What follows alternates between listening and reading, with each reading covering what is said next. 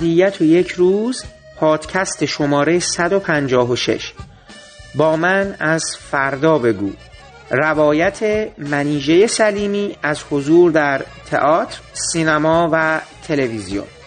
بخش دوم.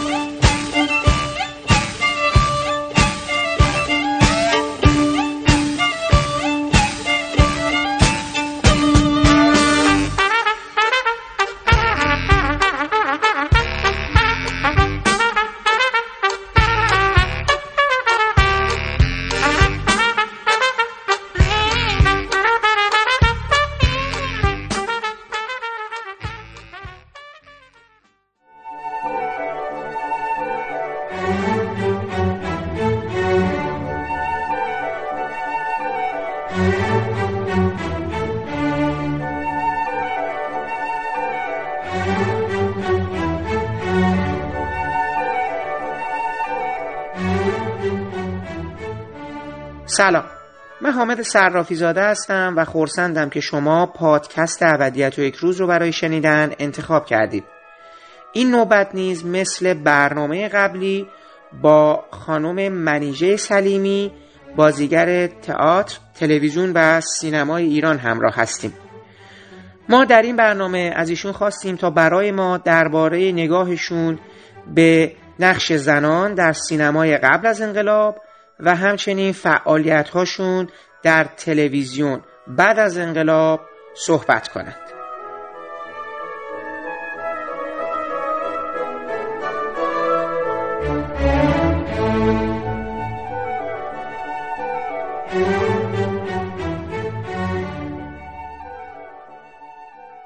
خانم سلیمی چند تا پرسش داشتم برای قبل از انقلاب؟ اول از همه جدا از نمایش شما سینما می‌رفتید اون زمان؟ زیاد می‌رفتین سینما؟ فیلم ها رو می‌دیدید اون زمان؟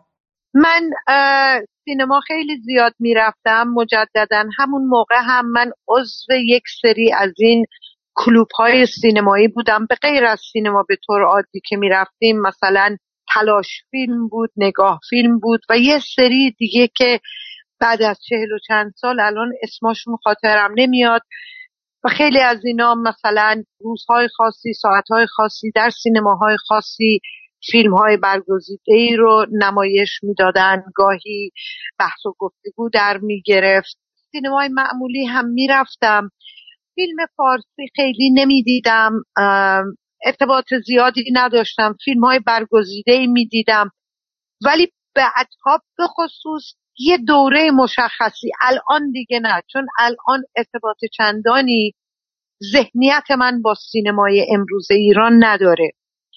ولی بعد از اینکه از ایران خارج شدم برای یک مدتی که اون موقع هنوزم این امکانات اینترنتی وجود نداشت و این دسترسی عظیم از طریق دهها شبکه و امکان مثل نتفلیکس و امثال هم وجود نداشت من شروع کردم فیلم های ایرانی رو دیدن برای اینکه اصلا بفهمم این مقوله ای که بهش می‌گفتن سینمای فارسی چیه. به خاطر اینکه من همونطور که بهتون گفتم برای فیلم محلل آقای محمد علی جعفری پیشنهاد کرده بودن به آقای کریمی آقای نصرت کریمی تماس گرفتم و من رفتم به دفتر استودیو میساقیه یا یه همچین جایی. توی خیابون بهار یا یه همچین جایی و بعد وقتی که رفتم تو فضایی که توی اونجا وجود داشت و مناسباتی که در همون حد ابتدایی یعنی توی لابی این فضا من دیدم میشه بگیم چی بود؟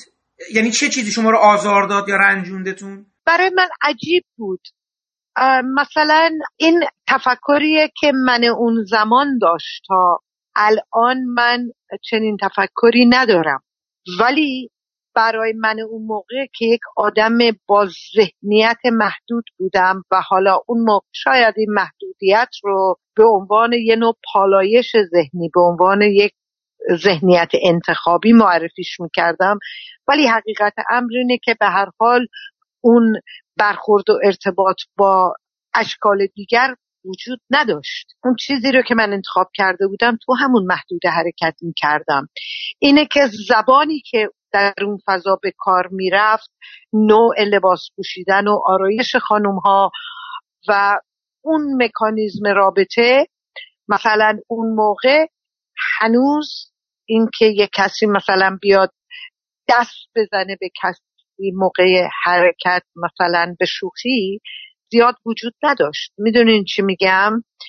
و همه اینا نه اینکه زننده یا چنین چیزی بود.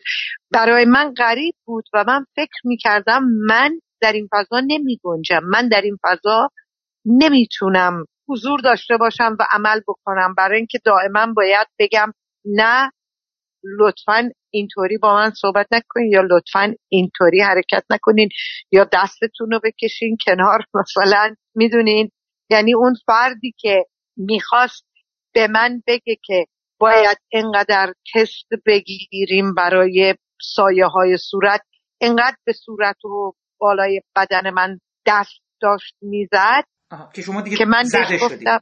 یعنی می‌دونین منظورم نه من کاملا می‌فهمم که پس زدین دیگه. یعنی احساس کردین داره به حریم شخصی شما خیلی دقیقا. نزدیک میشه. احساس کردین نیست. این یعنی شما انگار ب... حالا ببینید هم یه سوال خب خیلی جالب شد. واقعا یعنی خیلی خوشحالم که می‌تونم الان با یه سری آدمایی که تو اون فضا بودن چون ببینید من آدم بعد از انقلابم خب بعد تو اون دنیای دیگه بزرگ شدم. شخصا هم هیچ نوستالژی و هیچ تصور غلط یا درستی از قبل از انقلاب ندارم. بیشتر از اون دلم می‌خواد واقعا بدونم که یه بازیگر زن توی سینمای قبل از انقلاب که محدودیتی بعد از انقلاب رو نداشته این چجوری داشته حس می‌شده؟ اصلا چجوری بهش نگاه می‌شده؟ چجوری بهش برخورد می‌شده؟ و خب شما الان بر من داری یه تصویری از یه پازل رو روشن می‌کنید. ولی سوالی که برام هست اینم خیلی جذابه اگه به من پاسخ بدید. ببینید خب شما در حقیقت جایی بودید در کارگاه نمایش. کارگاه نمایش اتفاقا به لحاظ اون چیزی که ما بهش می‌گفتیم پیشرویی یه جور آوانگاردیزم یه جورایی نگاهی مدرن به نمایش به اجرا به حضور و پرفورمنس. خب از اون تئاتر سنتی ایران یا یک به یه معنا اون زمان اولد سکول اون زمان در یه وادی دیگه ای سیر می‌کرده. عکسایی که از پشت صحنه بعضی از این تئاتر من می‌بینم و اصولا نمایش هایی که داره اجرا میشه متن هایی که داره اجرا میشه و حتی پوشش خانم ها نشون میده که تا چه حد در یه مقاطعی دیگه کارهای بسیار نو و حتی اون نوع تئاتر رو من احساس می‌کردم یه جورایی به لحاظ ذهنی از فاصله از درک خیلی عمومی مردم هم خارج بوده. یعنی شما باید در یک ساحت فکری بودی که می‌تونستی اون تئاتر رو حتی میگم اجراها قصه ها روایت ها رو بپذیری. خیلی برای من جالبه که خب توی تئاتر چطور بود برای شما؟ یعنی توی تئاتر برای شما راحت تر بود؟ حالا به لحاظ میزان پوششی که داشتید یا نقشایی که داشتین بازی می‌کردید؟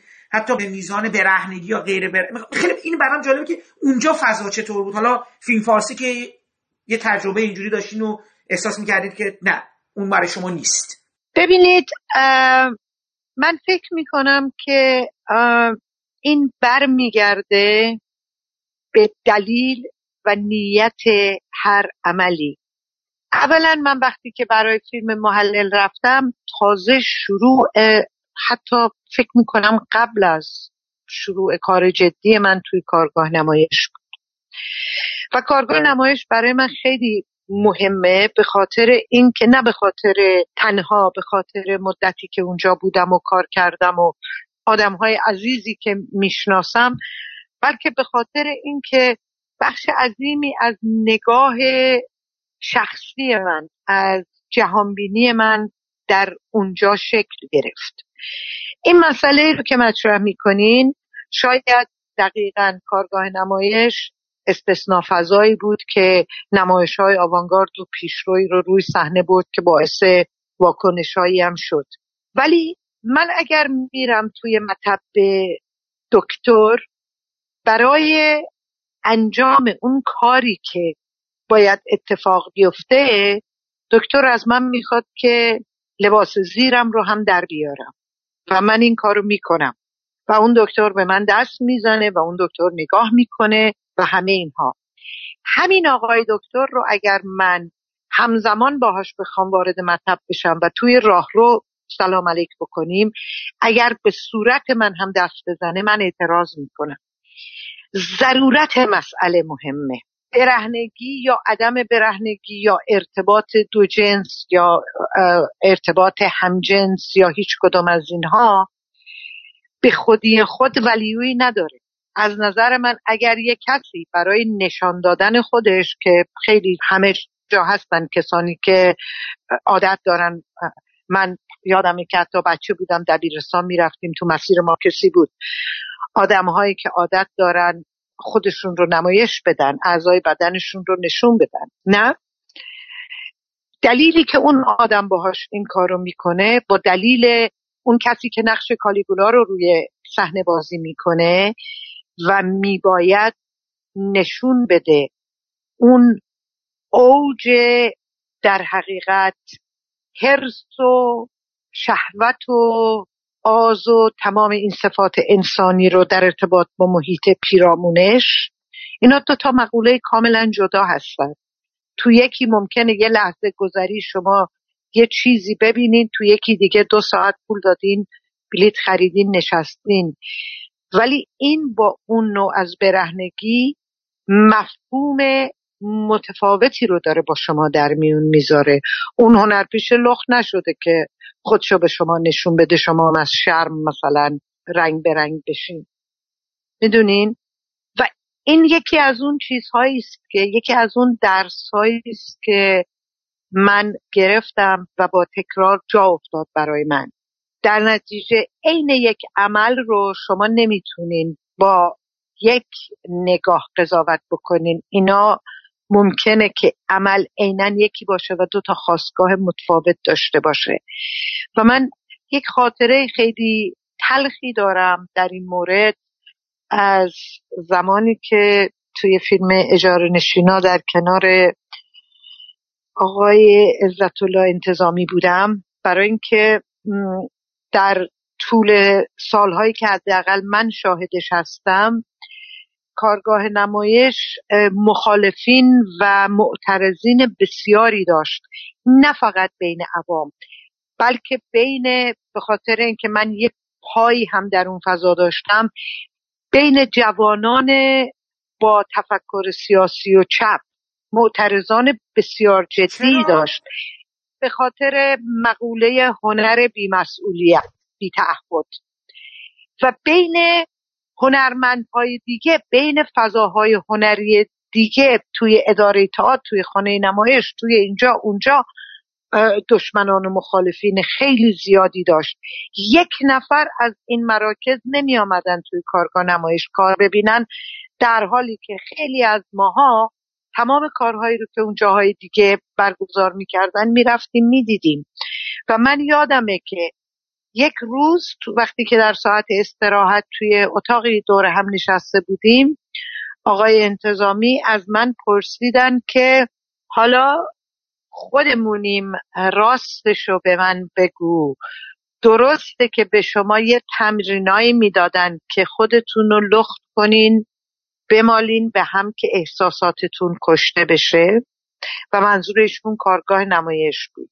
و من یکی از استثنابارهایی بود که انقدر احساسات متضاد درم بود در اون لحظه که مکس کردم و نمی‌دونستم به این آدمی که اولین بازیگر تئاتریه که توی کودکی من تو ذهن من ثبت شده بود. وقتی که در تلویزیون ثابت پاسال بازی می‌کرد. وقتی من هفت سالم بود نمایش دوازده صبح پوست کوچولو رو ازش دیدم و اون کلوزاپ خیلی شاخص ایشون در ذهنم مونده بود و امروز یک چنین چیزی رو از من می‌پرسید راجع به مرکز تئاتری که واقعا باهاش در شروع انقلاب بیرحمانه بیرحمانه و در نهایت بیعدالتی برخورد شد توسط خود هنرمندها هنرمندهای از فضاهای دیگر و به خصوص هنرمندهایی که ادعاهای سیاسی داشتن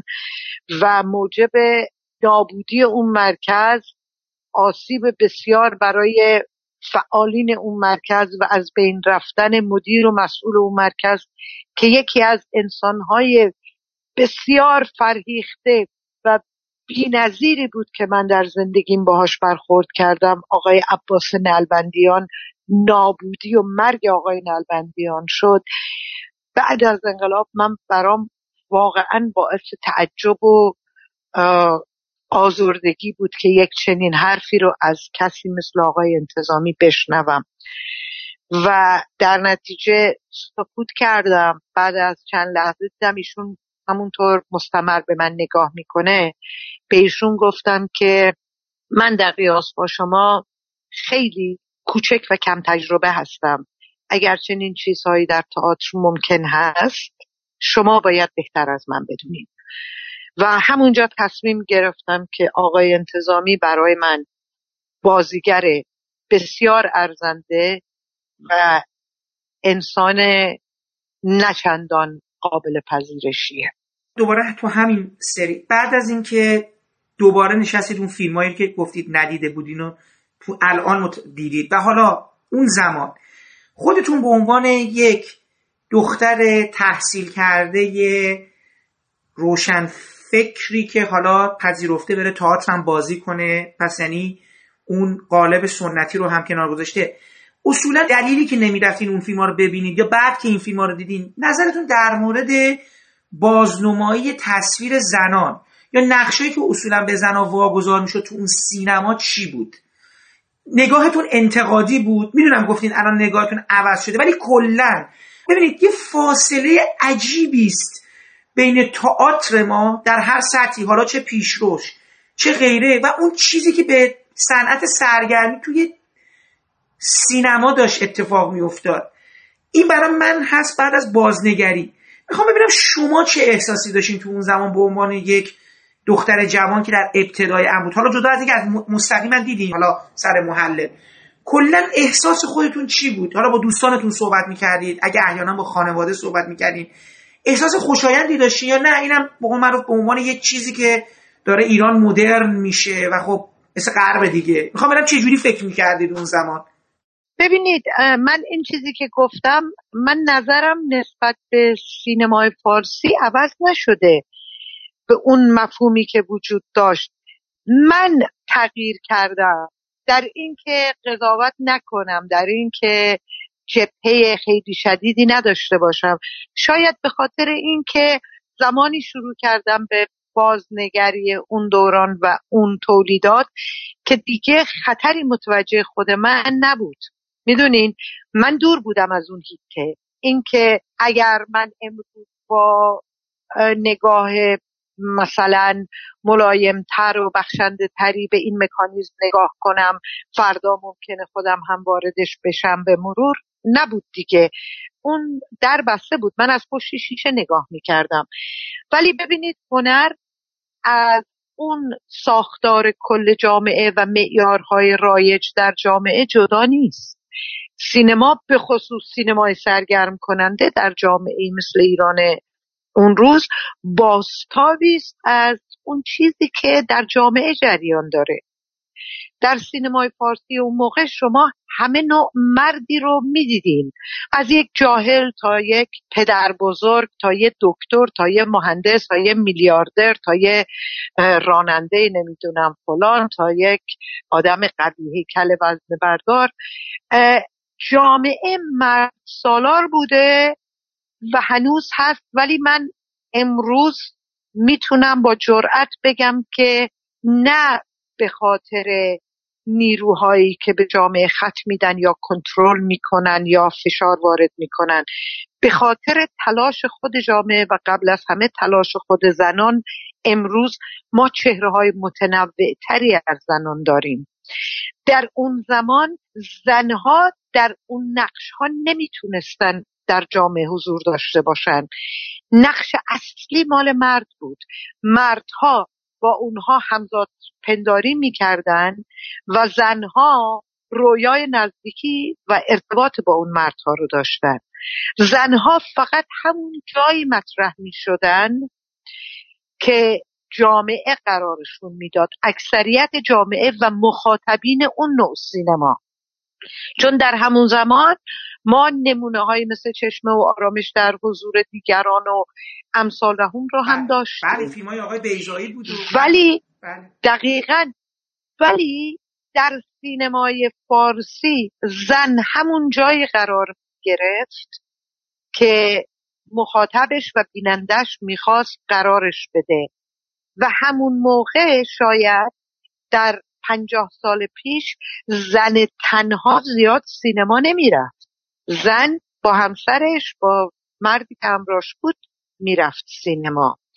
تازه مثلا چند سال قبل از انقلاب اونم توی مثلا فضاهای دانشجویی چون تعداد دانشجوهای دختر زیاد شده بود به خاطر اینکه دانشگاه می‌رفتن خیلی از شهرستان مثلا تونسته بودن بیان. خیلی آزادی اینو داشتن که از خونه بیرون بیان. آروم آروم شروع شده بود که ترددهای زنانه هم در اجتماع دیده بشه. ولی این خواست جامعه بود. بیشتر از این نبود. اگر جامعه بیش از این می‌خواست تولید می‌شد. ولی متاسفانه چون عوامل سازنده هم بخشی از همون جامعه بودن و همون تفکر رو داشتن ارتباط با زنهایی که اون نقش ها رو هم بازی می‌کردن از همون فیلتر و صافی رد می‌شد.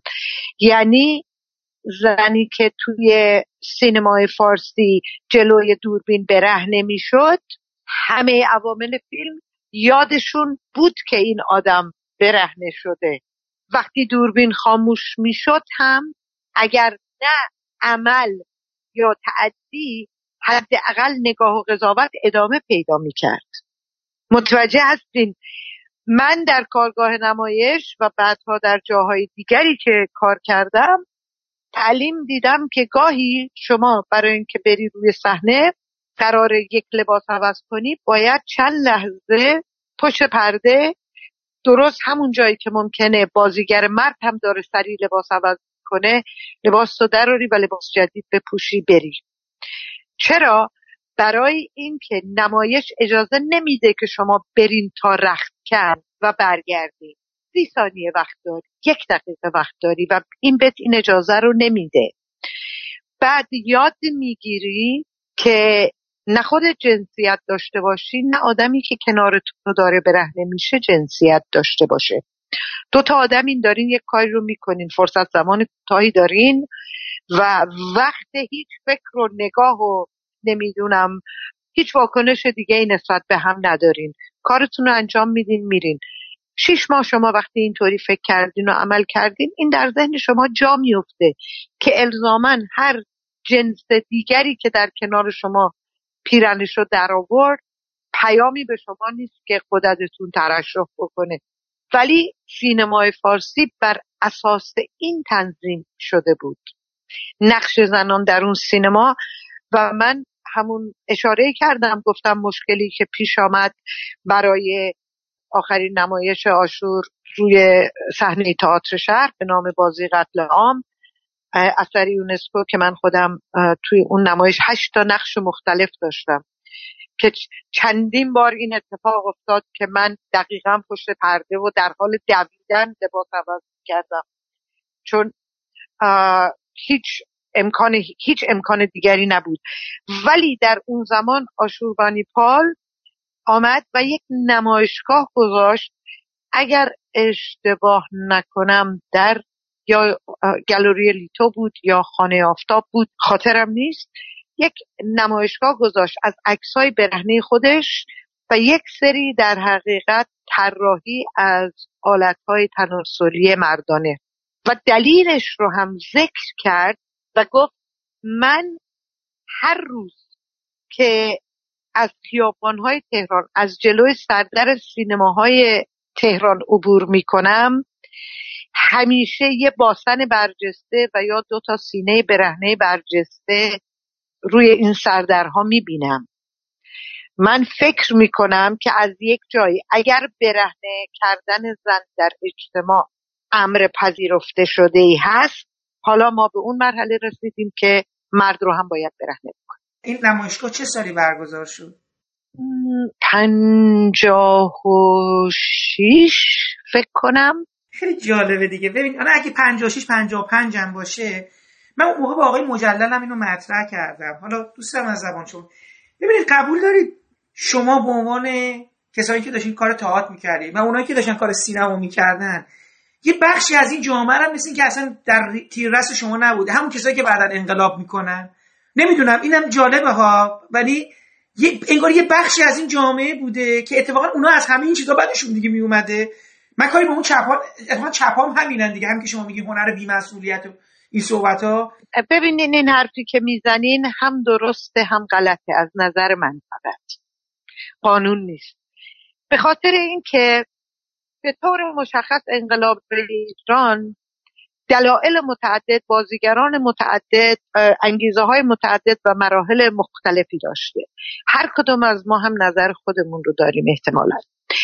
ولی اگر به طور مشخص قرار باشه که ما راجع به فرهنگ عام صحبت بکنیم من به شخصه گمان می‌کنم که به غیر از برجسته کردن اعتراضات زمان در حقیقت انقلاب سفید و حقوق برابر به زنان دادن و امثال هم اعتراض مشخص دیگری به این قضیه وجود نداشت. طبقات فرودست مشکل معیشتی داشتن. بیشترین میزان در حقیقت علمداری و پرچمداری شروع انقلاب متعلق به دانشجوها و آدمهایی بود که به هر حال یک نظرات سیاسی داشتن. و عامه که ما داریم ازش صحبت می‌کنیم که به برهنه شدن آشوربنی پال اعتراض داره عامه است که کوچکترین اعتراضی به سینه های خانم فروزان یا باسن خانم شورانگیز تبا تبایی نداشت در طول ده ها سال. توی یک مقطع بسیار کوتاه نزدیک به انقلاب مثل همه جای دیگه جوامع تصاعدی حرکت می‌کنن تغییرات زیادی ایجاد شد و من رشد تصاعدی این تغییرها رو می‌دیدم به شخصه. ولی اینکه چون در یک زمان بسیار کوتاه یک چنین اتفاقی افتاد.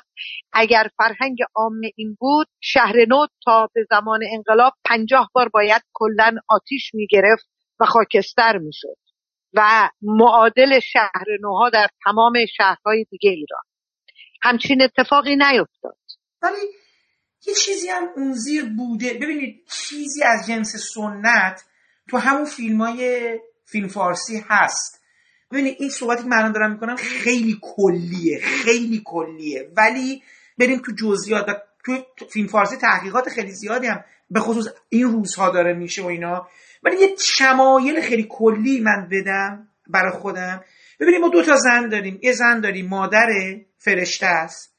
یه زن دیگه ای داریم که شیطانه. لکاته آره اصلا داره دیگه. شیطانه. از تو در کاری که داره می‌کنه تو فاحشه خونه است تو کابارس و اینا حالا یه زنی هم این وسط که ببینید این اواخر آخرای یعنی خب کشور داره یواش یواش عوض میشه یواش یواش چی تصاویر متفاوت تری از این زنان میاد بیرون. مثلا حالا کلا فیگوره مثلا گوگوش میاد توی بعضی از فیلم ها از خودش ارائه میده یا نه؟ خود شوره آقداشی تو فیلم گزارش آقای کیارستمی یا نه؟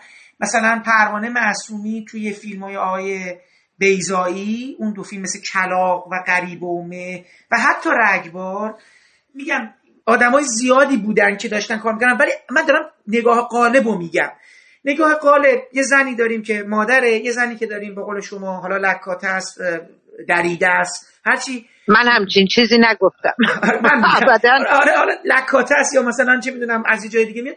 و مرده مثلا فیگور یه جورای فیگور ناصر ملک مطیعی یا آدمیه که مثلا آخر سرم این اغوا بهش کار نمی‌کنه اون دختره رو می‌بره یعنی با یک چیز مذهبی حل میشه قضیه. یعنی نهایتا با یه آب توبه ای و یه بخششی و یه مردونگی و می‌دونی چه از یه جای سنتی همش میاد. من نکتم برام جالب تو سینمای ایران همیشه میگم یک چیز مدرنی مثل روابط باز مثل مینی جوب مثل هر چیز دیگه ای که حالا توی جامعه سنتی ایران که اتفاقا بازم خیلی بحث من دارم در اون جامعه سنتی. ببینید موقعی که انقلاب میشه خانم سلیمی هر زن ایرانی 6 تا بچه داشته. آمار کلی رو در کل ایران پخش می‌کنیم ما. و تعداد زنان تحصیل کرده ایرانی فکر می‌کنم یه چیزی بین یک تا سه درصد بوده. یا یک تا سه درصد کسانی که دانشگاه می‌رفتن زنان بودن. حالا من اینو دقیقا نمیدم تحصیل کرده منظورم تحصیل کرده اینو با ضریب قطعی نمی‌خوام.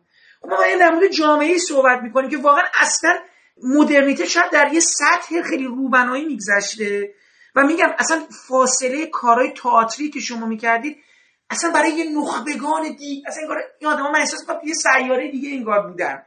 مخاطبای شما فکر می‌کنم با توجه به طیف کسایی که میفهمیدن شما واقعا دارین چی میگی مثلا واقعا نمی‌دونم چند نفر تو ایران اون زمان کالیگولا رو میفهمیدن. این خودش خیلی مهمه. مثلا مثلا دارم میگم جامعه ایران. شما مجله توفیق رو نگاه کنی. توفیق هم داره مثلا به عنوان یک فرایند فرهنگی داره همزمان کنار همین چیزایی که ما داریم میگیم داره رو میره میره جلو. خانم اصلا یکی از شوخیایی که دارن با هویدا می‌کنن در مورد این که این مثلا چیز همجنسگاه گی بچهش میشه نمیشه. حالا توفیق به عنوان یکی از چیزایی که داره مثلا می‌زنه مثلا به ایرادای سیاسی داره میگه. تو خود توفیق اصلا کلا شوخی ها جنسیه.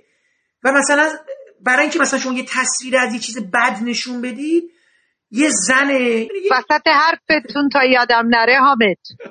توفیق در حقیقت چی بهش میگن؟ شعار حرفه‌ایش این بود.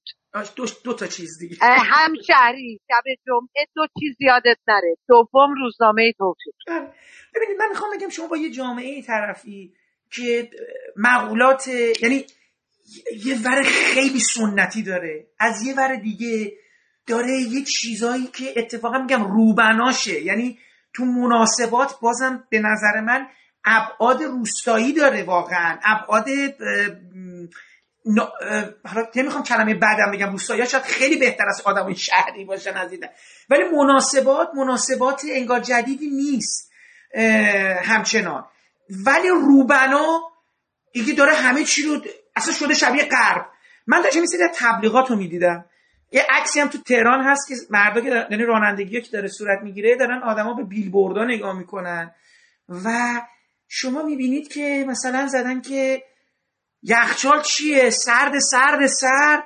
زن چیه؟ داغ داغ داغ. بعد یه عکس مثلا زن سکسی و حالا با بیکینی و اینا. و الان مثلا جالبه دیگه. شما برنامه مثلا تلویزیون مثل من و تو می‌بینی این نشون دهنده جامعه باز ایرانی بوده که آره اون زمان مردم می‌رفتن ساحل و اینا.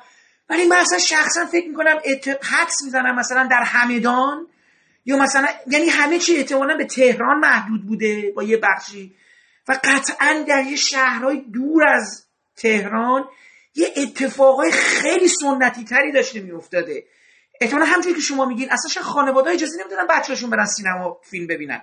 چون می‌گفتن اینا بده گناه داره. می‌دونید تصویر برای من از زاویه دید شما خیلی جذابتره به عنوان کسی که میگن هم دانش آموخته دانشگاه بودی هم میگین داشتین کار فنی کردی یعنی داشتین یه شغل استقلال زنانی داشتین برای خودتون و اینا. و بعد از یه طرف دیگه یه دفعه وارد یه جهان دیگه ای شده که یه خود مناسباتش به نظر میاد بازتره.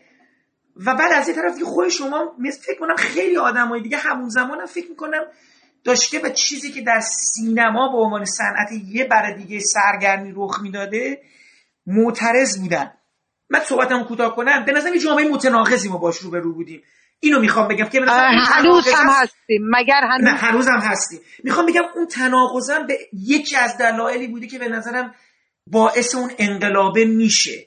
نه نه من فکر نمی کنم ببینید براتون مثال زدم. گفتم اگر که یک حرکات منفرد خاص که به دلیل خاصی اتفاق افتاده مثل موردی که براتون مثال زدم از نمایشگاه آشوربنی پال. اگر چنین چیزهای قرار بود انقدر اون حساسیت های سنتی جامعه رو آزار بده که منجر به انقلاب بشه شهر نو باید سال یک بار میسوخت و خاکستر می‌شد. حساسیت سنتی جامعه که فقط نباید روی برهنگی مرد باشه. دقیقا وقتی که آشوربانی پال اون نمایشگاه رو گذاشت قصدش نه برهنه نشون دادن خودش بود و نه قصدش ایجاد مراکزی که بعد از این مردها توش برهنه بشن بود. ایجاد یک گفتمان اجتماعی بود که ما کجا ایستادیم؟ چرا زنها رو به راحتی برای تفریح مردها برهنه می کنیم از اون طرف ادعا می کنیم که جامعه سنتی هستیم. از طرف دیگر به هیچ عنوان هیچ نوع تفریح و آزادی معادل این یا با درجات بسیار پایین تر از این که برای مردها موجوده برای زنها قائل نیستیم. یک سری حرکات خیلی بزرگ و خارج از معمول و معقول قصدشون در حقیقت ایجاد فکر و ایجاد سوال قصدشون ایجاد یک business یا شروع یک دوره مثلا تولید و مصرف چیزی نیست. در اون زمان شما اون در حقیقت ساختار فیلم فارسی رو مطرح کردین که یه مردی هست نمی‌دونم اینه اینه در آخر مثلا حساسیت های مذهبی و سنتی باعث میشه احتمالا یه آب توبه سر اون زن میریزه. ولی هیچ کدام از تماشاچی هایی که بلیت میخریدن می‌رفتن اون فیلم ها رو می‌دیدن به این قصد نمی‌رفتن که مطمئن بشن زن رقاص آخرش آبرومند میشه. می‌رفتن رقص اون زن رو ببینن. می‌رفتن باسن جنباندن اون رقاصه رو ببینن. این جامعه جامعه دروغگوییه که یک زمان به دلایل سنتی دروغ می‌گفته امروز به دلایل مذهبی تقیه می‌کنه. در اون زمان هم برگردیم به نکته دیگری در گفتگوی شما. کالیگولا در جایی اجرا می‌شد که ظرفیت مشخصی داشت. برای اون ظرفیت مشخص تماشاچی وجود داشت. در همه جهان همینه. شما امریکا رو در نظر بگیر. حالا من اروپا رو هنوز یه مقدار متفاوت تر از امریکای شمالی می‌دونم. چند نفر اهل مطالعه چند نفر اطلاعات عمومی دارن چند نفر صاحب یه فلسفه هستن در زندگی؟ یک جهانبینی شخصی. جهانبینی این نورث امریکا رو پپسی و مکدونلد و امثال هم نمی‌دونم کاردشیان ها تعیین می‌کنن. اکثریت. چند نفر یک فیلم با ارزش و آموزنده آموزنده به مفهوم کلیش رو میرن می‌بینن. و همون نسبت اون موقع البته نسبتی که شما راجع به زنان تحصیل کرده یا دانشجویان دختر و پسر در دانشگاه گفتین درست نیست. در مورد اون زمان حتما تحقیق دقیق بکنین. ولی داشت حرکت می‌کرد. با تغییر شرایط جامعه با ضرورت کار کردن زنان خارج از خانه. وقتی که بعد از جشن 2500 ساله یک بار شرایط زندگی در جامعه تغییر کرد مخارج و هزینه زندگی تغییر کرد و ضرورت ایجاد شد. کمابیش که هر دو فرد کار بکنن در خارج از خانه. یه تغییرات مهمی ایجاد شد توی جامعه. ولی ایجاد تفکر ایجاد مکانیزم تغییر فهم ضرورت تغییر تا جا افتادن و عمومی شدن تغییر خیلی فاصله داره. ما درست در جایی بودیم که داشت شروع می شد که شما زن وزیر داشته باشین زن وکیل داشته باشین زن قاضی داشته باشین. پزشکان زن زیاد بشه. این اون اون هنرمند زن نویسنده زن شاعر زن که دیگه اون بلایی که سر فروغ آمد در اون جامعه یعنی فقط بیننده سینمای فارسی که نیست. جامعه فرهنگی هم از همون نقص رنج می برد الزامن اگر یه مردی میشینه و شعر حماسی بسیار بسیار برجسته می نویسه به این معنی نیست که ذهنیتش در بقیه امور معتدله و درسته و حالا دموکراسی برابری فلان فلان فلان رو رعایت می‌کنه. و من اینجا طبعا جای مطرح کردن نیست ولی من از نزدیک نمونه های باور نکردنی دیدم در این موارد. به هر حال من سینمای فارسی رو به این دلیل اون موقع مشتریش نبودم برای اینکه برای من جذابیت نداشت. برای من حرفی برای زدن نداشت. من مشکلم نه دیدن خانم فروزان بود نه آقای ملک مطیعی بود. خیلی از اینها هنرپیشههای خیلی خوبی بودن که جای خوبی و نقش خوبی و امکان خوبی نداشتن. خیلی هاشون خیلی موفق بودن از طریق همون کاری که می‌کردن. و قرار نبود سینمای فارسی سینمای هنری باشه. می‌دونین؟ قرار بود سرگرمی باشه. و سرگرمی یه چیزیه که انتخاب شخصی افراده سرگرمی برای من یه مفهوم متفاوتی از شما داره. و جای خودش رو داشت اتفاق میافتاد. آدم ها ازش استفاده می‌کردن. قرار بود که جاهای دیگری باز بشه برای سلیقه های دیگه برای خواست های دیگه. و به هر حال یه اوورلپی پیدا می‌کنن یه روی هم قرار گرفتنی پیدا می‌کنن این خورده فرهنگ های کاملا متفاوت. بعد به این شکل که هر فرهنگی خورده فرهنگی از اون محدوده خودش فراتر میره و گسترده تر میشه و نفوذ می‌کنه توی جاهای دیگه. ولی خب طولی نکشید. اون مقطع دو سال قبل از انقلاب که به نظر من خیلی خیلی حساس بود و بعد همه چیز تغییر کرد. الو بفرمایید. سلام. کجایی؟ خیابون بهاری؟ خب یعنی خیابون مایی دیگه. کیه؟ آره. حسنه. تو خیابون ماست. حسین! آه منم یار حسن دیگه. نگاه کن تو آینه برو نگاه کن انگار کن منو دیدی. آه نگاه کن نگاه. حسین حسین. اسمت بگو خواهرتم آمده.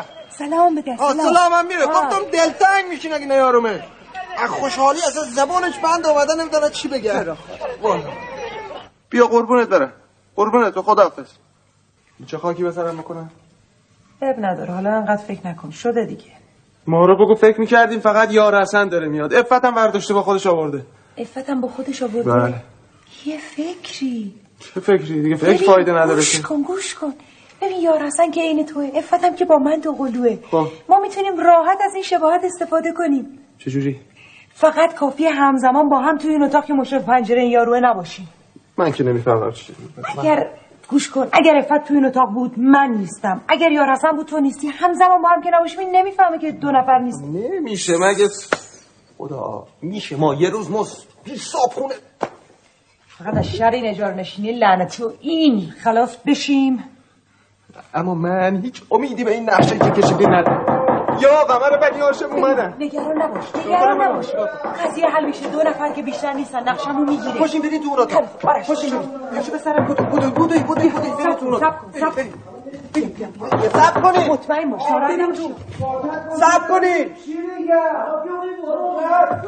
بفرمایید بیا بیا برو داخل. بابا خانه پسرت خانه پسرت بفرما حسین آقا. حسین آقا قربان قدت برو میشه. حالا اگه می‌دونستم اینجور زبونت بنیاد زودتر میآمد. ها بفرما بفرما. وای وای الان از که صابخونه با پاسبون بیاد تو اسمت میگی چیکار کنم؟ چه خاکی به سرم بکنم هاش افت تو آشپزخونه است میشنوه صابخونه حالا به جهنم. مستجرا چی میگن؟ برو بگو فکر می‌کردیم دو تا آدمن. یه اتوبوس آدم ریخته تو خونه. بفرمایید بشین بفرمایید بشین. الان چای میارم خدمتتون. بفرمایید چیکار کنم؟ آیا حسن جان بابا. این حسین آقا کجایا بابا؟ مشتی اینجا منزل پسرت دیگه. منزل همون حسین آقا پسر شهریته. آه حیف که چشام سو نداره بابا. اصلا بی بی سفتن دلم می‌خواد یه دهن آواز بخونی. این حسین آقای ما صدا تو بشنفم چی دلش خنک بشه. اون موقع می‌فهمی چقدر دوستت داره. اسمت. اسمت. چه خاکی به سرم شد می‌خوان آواز بخونن. چیکار کنه؟ بخونن. بخوان دیگه سفتر جان بخوان بابا. باشم نکن سفتر بخون بابا. خونه خودمونم رفت که چشم سو نداره خدا چاره نداریم. خدا چاره نداریم. شما رفتید و فرمودید که از انگلستان هم پذیرش داشتین از بله بله, بله. خب اومدید اینجا یه مدتی اینجا بودید و بعد از انقلاب برمیگردید. دیروز که شما صحبت کردید و اشاره کردید من فکر می‌کنم رفتید برای این قضیه حسن لوبیای سهرامیز با اینکه تئاتر توقیف شد دیگه رفتید برای اجرای رادیویی و اینا. برامون بگید اصلا دیگه این قصه دوباره بازگشتتون چطور بود؟ دیگه حتی فرمودین دو تا کار تئاتری انجام می‌دید بدون هجاب که اونا رو هم فرمودین که توقیف شد و دیگه. چیز شد؟ برامون بگید دیگه خب مسیر شما چجوری برگشتین دیگه دوباره به عرصه هنر و احساس کردین که دوباره میشه حالا توی این شرایط یه ذره حالا کار کرده و اینا؟ من برگشتم نیمه کاره من زمانی که برگشتم توی پارک لین کالج لیدز بودم و کردستان من کرد هستم خودم سنندجی هستم و کردستان در شرایط خیلی بدی قرار داشت. حادثه قارنا اتفاق افتاد و مسائل نظیر این. و من فکر کردم که من باید توی ایران باشم. خیلی تماس ها اون موقع طبعا مشکل بود خبر گرفتن مشکل بود. آدم ها باید می آمدن برای اینکه مثلا یه تلفن به خارج بزنن کلی نوبت می گرفتن همه دوستای من هم سنای من تلفن نداشتن تو خونه هاشون خیلی بچه های دانشجو توی اتاق زندگی می‌کردن. می‌دونین ارتباط من قطع شده با چیزی که برای من خیلی مهم در حالی که شرایط من تو انگلیس خوب بود. اون زمان داشتم با سازمان عفو بین الملل کار می‌کردم. یکی دو تا پیشنهاد کار داشتم. کار البته می‌کردم ولی کار سیاه طبعا چون آمدن پول ها متوقف شده بود. همه این مشکلات وجود داشت و من به یه جایی رسیدم که حس کردم نمی‌تونم. این بیقراری خیلی ادامه پیدا کرد و من برگشتم ایران. به محض اینکه برگشتم فردای روزی که برگشتم دوستان عزیز قدیمی که بچه های تئاتر بودن آمدن رفتیم رشت رفتیم توی یکی از این خونه هایی که به اصطلاح هیچ چیزی وسایل نداشتیم دوره هم و واقعا خطرناک بود. برای اینکه من تنها دختری بودم که اونجا بود و بقیه رفقا. شروع کردیم به تمرین کار. اونجا یکی از رفقای قدیم خودمون مسئول فرهنگ و هنر بود اونجا که بعدا اونم برداشتن. مشکلات پیش آمد جلوی کار رو گرفتن. من برگشتم تهران. این دوتا نمایش رو کار کردم. و توی نمایش دوم با همسرم آقای شهیدی آشنا شدم. توی مأموریت حساس و ازدواج کردم. و تصمیم گرفتم که کار هنری دیگه نکنم. تصمیم گرفتم دیگه روی صحنه نرم تا زمانی که همه چیز درست بشه. و شروع کردم توی خونه خیاطی کردن. نه برای افراد یه چیزای کلی میدوختم برای فروشگاه ها می‌دادم سفارش داشتم. تا یک روزی آقای پرویز تاییدی آمدن دیدن ما. یادم نیست. طبعا این مقدماتی داشته تماس گرفته بودن. تلفن زده بودن. یه روزی آقای تاییدی آمدن. ما توی زیرزمینی زندگی می کردیم به خاطر درآمد بسیار کممون. توی خونه یکی از اقواممون اونجا رو گرفته بودیم. آقای پرویز تاییدی آمدن. دیدن ما و پیشنهاد کردن که ما بیایم و این سیمای اقتصاد داشت تازه آیدیاش راه میافتاد. زمان شروع جنگ بود به هر سال اول و نای جنگ بود و مسئله اقتصاد مسئله بازار سیاه مسئله احتکار همه اینا مسئله بود و قرار بود که این برنامه بپردازه به این مسائل. و من به هر حال وقتی که صحبتاشونو کردن آقای تاییدی با اطمینان خاطر کامل یه نطق قرایی کردم که من در این شرایط حاضر نیستم کار بکنم من حاضر نیستم مصالحه بکنم من حاضر نیستم چنین چیزهایی رو بپذیرم حاضر نیستم سانسور بشم. و آقای تاییدی با متانت و سکوت گوش کرد همه اینها رو و بعد وقتی که حرفای من تموم شد یک جمله به من گفتن که اون جمله نظر منو تا زمانی که تو ایران بودم عوض کرد. به من گفتن که این فضا الان وجود داره و این امکان وجود داره که تو این فضا رو بگیری. اگر نگیری یک آدمی این فضا رو خواهد گرفت.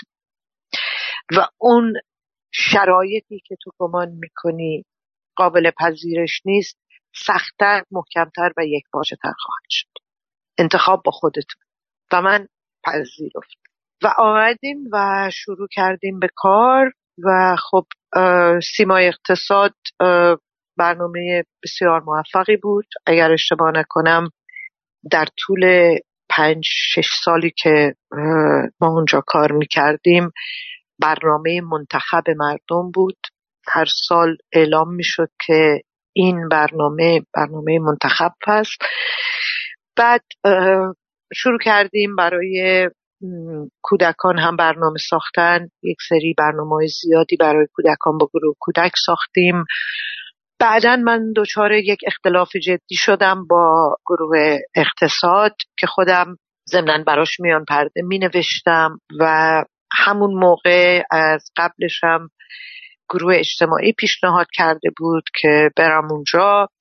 از گروه اقتصاد اومدم بیرون رفتم تو گروه اجتماعی و جنگ هفته رو شروع کردیم که ظهرهای جمعه پخش می‌شد که اونجا من هم می نوشتم هم کارگردانی می کردم گاهی بازی می کردم و در ضمن این که هر دوی این برنامه هایی که توی تلویزیون به طور مرتب هفتگی در طول این سالها می ساختیم و من طبعا نظرات و عقاید و ترجیحات خودم رو داشتم در همه زمینه ها عرصه اجتماعی سیاسی هنری و امثال هم از همون شروع من یک تصمیم خیلی مشخص گرفتم. و هنوز هم که وقتی برمیگردم به عقب خوشحالم از تصمیمی که گرفتم. برای اینکه از خودم پرسیدم که طبق اون صحبتی که داشتی اینجا رو تو الان اشغال کردی. از اینجا چه کاری رو گمان می‌کنی که تو می‌تونی انجام بدی که ارزش داره و اگر تو اینجا نبودی این شاید اتفاق نمیافتاد؟ همون موقع وقتی داشتم فکر می‌کردم به این نتیجه رسیدم که مسئله سعی در شعارهای در ده لفاف پیچیده سیاسی و امثال هم ره به هیچ جایی نمی‌بره تغییری ایجاد نمی‌کنه و نیت من و انرژی من تلف میشه. آقا آقا درست نیست روی درخت یادگاری می نویسید درخت خوش میشه. داد نزنین داد نزنین مو یادگاری اصلا نمی نویسم رو درخت. پس بفرمایید چی کار می‌کنید؟ هیچی هیچی. ما دارم این پرای این اره رو تیز می‌کنم که اگه خوشم آمد وقت کردم این درخته رو قشنگ تنش رو ببرم. این عذر بدتر از گناه. آخه برای چی؟ آخه به چوبش احتیاج دارم. ما چوب دوستم می‌خوام چوبا رو آتیش بزنم. چوب دوستم شما درختای شهر را که کلی برای تصویه هوا مفیدن می‌خواید بکنید و آتش بزنید که چی بشه؟ که بقیه درخت رو باش آتیش بزنم آخه دوست دارم. وای بر من وای بر من مرد مگه تو دیوونه ای؟ ما دیوانه ایم دیگه. همین چند دقیقه پیش بود که ما بس ببینم. هم دروغ بهت نگم. یعنی شما ساعت ساعت ببینیم ها درسته. درست. همین یازده دقیقه و 25 ثانیه پیش از دست مامور تیمارستان فرار کردم. ما بخش زنجیریا بودم دیوانه. بخش زنجیریا؟ چاله یه دقیقه صبر کنیم ما یک عرض خصوصی باید اصولا ما دوست دارم یعنی معمولا دوست دارم آدمایی که شکل شما هستن ها این کلشن رو با این اره این بره بابرم تو دیوونه ای آقا دیوونه ای. شوخی کردم. شما باور نکنیم ما دیوانه نیستم. ای داد بزنم راستش ما داشتم اینجا رد می‌شدم می‌دونم این اره افتاده پای درخت برداشت ببینیم صاحبش کیه؟ خلاصه گم نشه خب دست صاحبش برسه دیگه. بعدش البته ناگفتن نمانه ها حرفاش درست بود. بعد ما باید یعنی وظیفه داریم که از این درختها و فضای سبز شهرمان حفاظت کنیم. چون؟ چون؟ درخت باعث تصفیه هوای محیط میشه. و شما اگر هر درختی رو بکارید قدمی در جهت بهتر نمودن محیط زیست خود برداشت من اومدم تمام وزن خاص خودم رو نیت خودم رو توی کاری که می‌کردم روی دو سه تا نکته بسیار کوچیک گذاشتم که هنوز فکر می‌کنم بسیار پر ارزش بود. و اون اینه که در شرایطی که جنگ بود تغییرات عظیم اجتماعی دائم داشت اتفاق میافتاد و سعی بر این بود که نوعی از زندگی و نگرش و جهانبینی و هر چیزی که اسمش رو بخوایم بذاریم با نوع دیگری جایگزین بشه.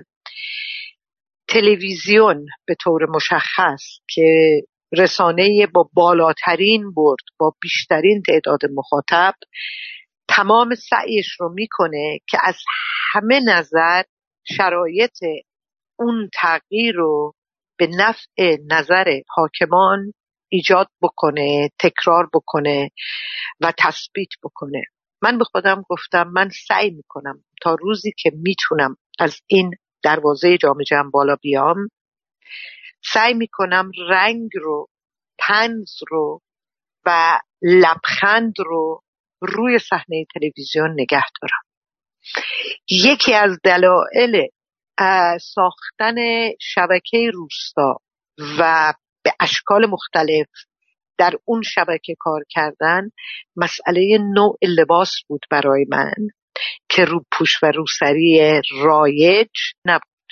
این اجازه رو می‌داد که شما از نوع دیگری از پوشش استفاده کنین که من که خودم در زندگی شخصی خودم معمولا همیشه یا سیاه می پوشم یا خاکستری یا تک رنگ های تیره می‌رفتم آرشیو لباس رو میگشتم و پرزرگ و برقترین قرمزهای پولک دوزی شده و زرد و سبز و نارنجی رو پیدا می‌کردم که رنگ باشه توی کار و روی صفحه تلویزیون آدما ببینن و یادشون بمونه. و بقیهش هم که مسئله تنز بود مسئله شوخی بود مسئله مطرح کردن مشکلات از طریق تنز بود که خیلی سریعتر گسترده می‌شد. مردم یک شوخی رو که براشون معنا داشته باشه و جالب باشه یک تنز رو خیلی راحتتر تکرار می‌کنن و گسترده می‌کنن تا یک فرمول جدی رو حالا هر چقدر هم که کاربرد داشته باشه. حالا خانم سلیمی بذارید من یه چیز جالب براتون بگم. یه خاطره خیلی روشن و در عین حال گنگی دارم از این وضعیتی که شما میفرمایید. اتفاقا نکته خیلی جالبی در مورد پوشش هم چون این خیلی تصویرش تو ذهنم ثبت شده به خاطر واکنش مادرم. اول از همه این نکته من بگم که اصلا این ایده که یه چیزی به اسم مسائل اقتصادی بیاد و تو تلویزیون مطرح بشه نمی‌تونستم بفهم این چرا این ایده اصلا از کجا اومده و الان که شما توضیح دادین برام جالب شد تا یه اندازه ای. من اون موقع تو بچگی داشتم فکر می‌کردم که مسئله تنز تو صدا و سیما تا یه اندازه محدود بود به برنامه های کودک مثل محله بروبیا محله بهداشت بعد یک سریال سلطان و شبان بود یه ذره و مسلابات که البته فضای همه اینایی که دارم میگم خیلی مردونه است اتفاقا. همین نکته برای من جالبه که و اینا تنظای کودکان بود غیر از اون مسلابات و اون یکی که بزرگ سالانه بود ولی بازم غلبه بر حضور مردان بود. یه جور حضور حالا زندیات ژیان بود آقای عبدی آقای جبلی آقای پسیانی. به اینا همه کسایی هم که داشتن کار می‌کردن دقیقا همه برآمده از در حقیقت تعلیم دیده ها و آموخته قبل از انقلاب بودن و خب حالا همه اومده بودن این بر دیگه داشتن هنرشون رو برای همین در خلق چنین فضایی به کار می بردن آیتمای جنگ هفته و شبکه روستا و شبکه قصه اقتصاد و حالا زنده یاب مندوب هاشمی و اینا این اصلا برام الان که دارم فکرشو می‌کنم یه چی کار عجیبی بوده اون زمان که من خودم یادمه که ما میشستیم اون مفاهیم اقتصادی بیان بشه تا برسه به آیتم های تنزش یعنی من دقیقا یادم من مادرم اینا میشستن یا مثلا پدرم اینا کل خانواده چون اینجا تنها جایی بود که می‌تونستن یه لحظه بخندن.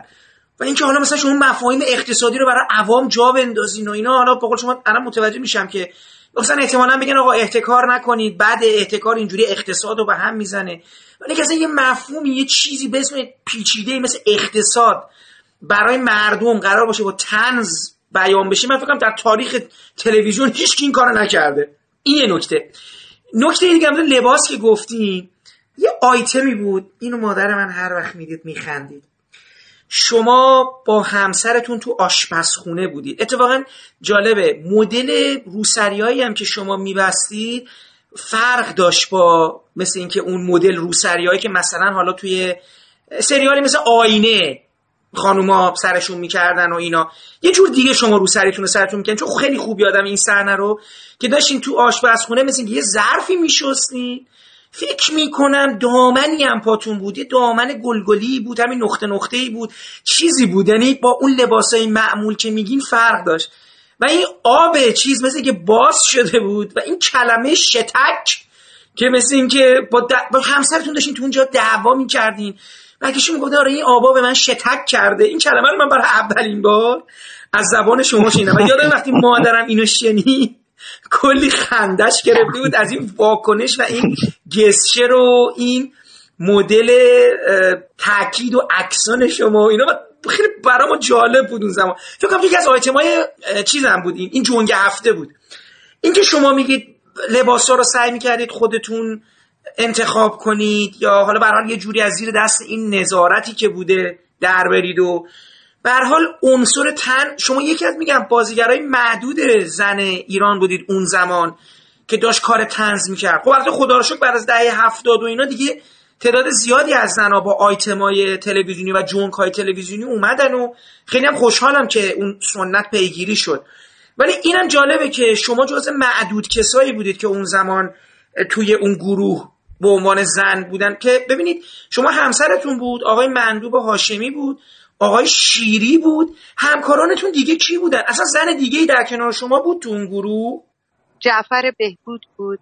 زن نه. ببینید دوام آوردن توی اون شرایط و کار کردن در اون سطح کار ساده ای نبود. اصلا ابدا. می‌دونید و شاید به عبارتی جنگنده ترین و خشن ترین فرد اون گروه من بودم.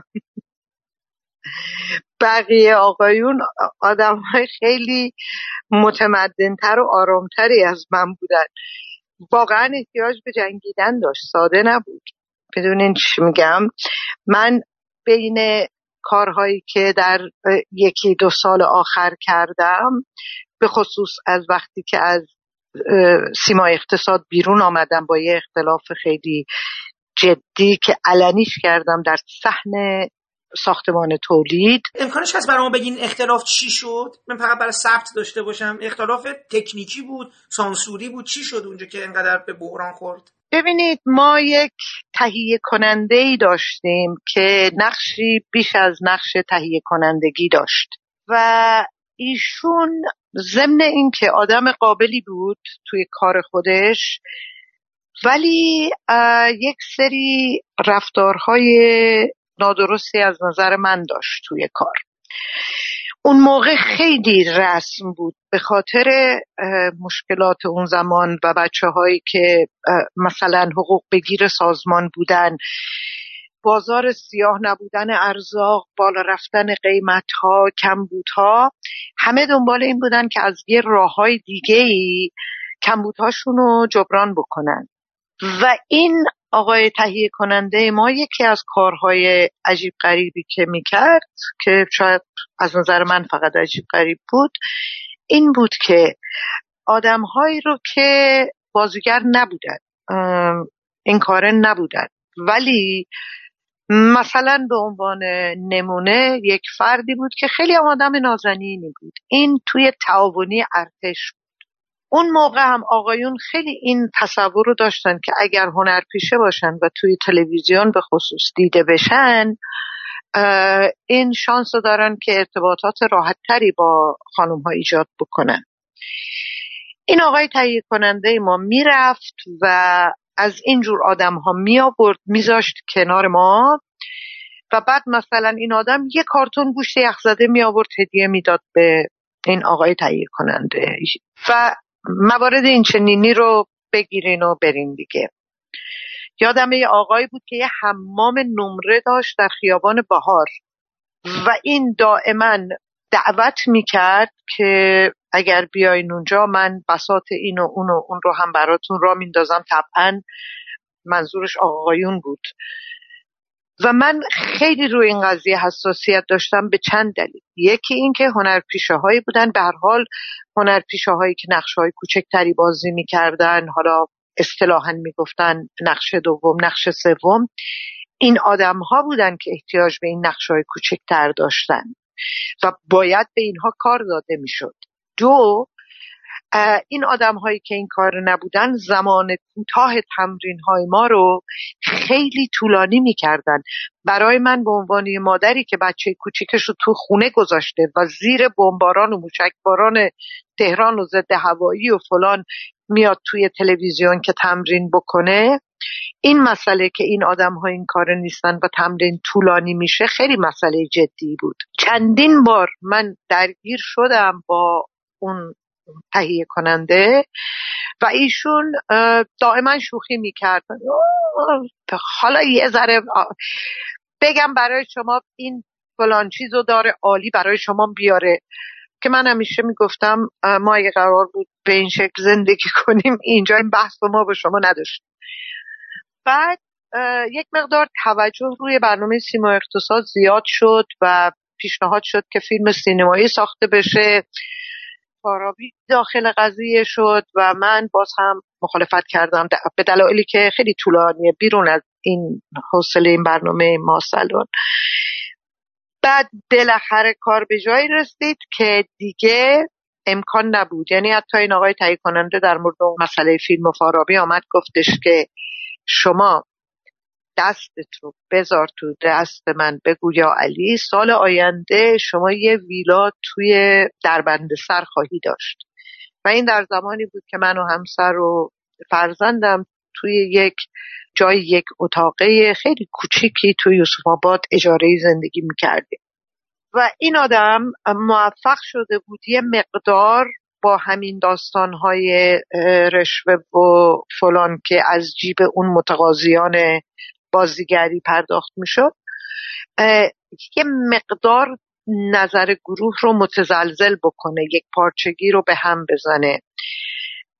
و من تنها دلیلی که گفتم براتون من اونجا وقتی می‌گفتن مثلا بالاترین دستمزد تلویزیون مال توه که تو اون دعوایی که من با اون آقای اعتمادی یا اعتماد زاده مدیر گروهمون یادم نمیاد که چی بود مثلا اگر من 1500 تومن برای این کار می‌گرفتم یک کاری که نه داشت نه هیچ گونه ارزشی داشت یک دفعه یکی از این بنیادها و مراکز 150 هزار به اونا پاداش می‌داد تلویزیون هم دستشو میشست می‌گفت من دارم بیشترین پول رو به شما میدم. اونها به خودشون مربوطه میان به یک گروهی پاداش میدن از بودجه خودشونه.